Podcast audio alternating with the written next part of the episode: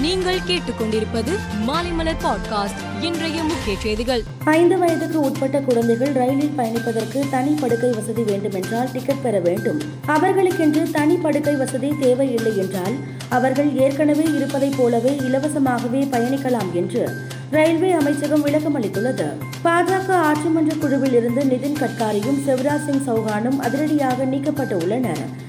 புதிதாக ஆறு பேருக்கு வாய்ப்பு தரப்பட்டு உள்ளது. வானதி ஸ்ரீனிவாசனுக்கு புதிய பதவி தரப்பட்டு உள்ளது பிரதமர் வார்த்தைகளுக்கும் செயல்களுக்கும் இடையே உள்ள மாறுபாட்டை ஒட்டுமொத்த நாடும் பார்த்து கொண்டிருக்கிறது என்று காங்கிரஸ் முன்னாள் தலைவர் ராகுல் காந்தி கூறியுள்ளார். தமிழக மக்களுக்காக திமுகவை எதிர்த்து போராடுவதற்கு பாஜக எப்போதும் தயாராக உள்ளது. திமுகவுடன் நாங்களும் சமரசம் செய்ய மாட்டோம் என்று முன்னாள் மத்திய மந்திரி பொன் ராதாகிருஷ்ணன் கூறினார். தமிழகத்தில் உள்ள மூன்றாயிரத்து இருநூற்று நாற்பது டாஸ்மாக் பார்களை ஏலம் விடுவதில் விதிமீறல் நடப்பதாக பார் உரிமையாளர்கள் சங்கம் குற்றம் சாட்டியுள்ளது. கடந்த பதிமூன்று நாட்களில் நொய்யல் ஆற்றில் சென்ற வெள்ள நீரின் அளவு சுமார் பதினைந்து டிஎம்சிக்கு மேல் இருக்கும் என பொது பணித்துறை அதிகாரிகள் தெரிவித்தனர்.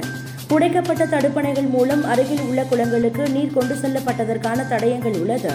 அந்த குளங்களை சீரமைக்க வேண்டும் என விவசாயிகள் மற்றும் சமூக ஆர்வலர்கள் கோரிக்கை விடுத்து உள்ளனர். புதுக்கோட்டை மாவட்டம் நெடுவாசல் கிழக்கு கிராமத்தில் முப்பத்தோரு பேர் இணைந்து ஒரே இடத்தில் மொய் விருந்து விழா நடத்தினர். இந்த விருந்தில் ஆயிரக்கணக்கானோர் திரண்டு வந்து அசைவ விருந்தை ருசித்தனர்.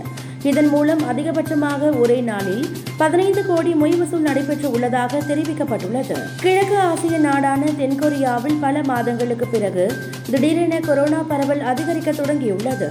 அங்கு தினசரி கொரோனா பாதிப்பு இரண்டு லட்சத்தை நெருங்கியுள்ளது நேற்று ஒரே நாளில் மட்டும் புதிதாக ஒரு லட்சத்து எண்பதாயிரத்து எண்ணூற்று மூன்று பேருக்கு புதிதாக கொரோனா தொற்று உறுதி செய்யப்பட்டுள்ளதாக கொரியா நோய் கட்டுப்பாட்டு மற்றும் தடுப்பு நிறுவனம் தெரிவித்துள்ளது. இந்தியா ஜிம்பாப்வே அணிகள் மோதும் முதலாவது ஒருநாள் கிரிக்கெட் போட்டி ஹராரேவில் இன்று நடக்கிறது.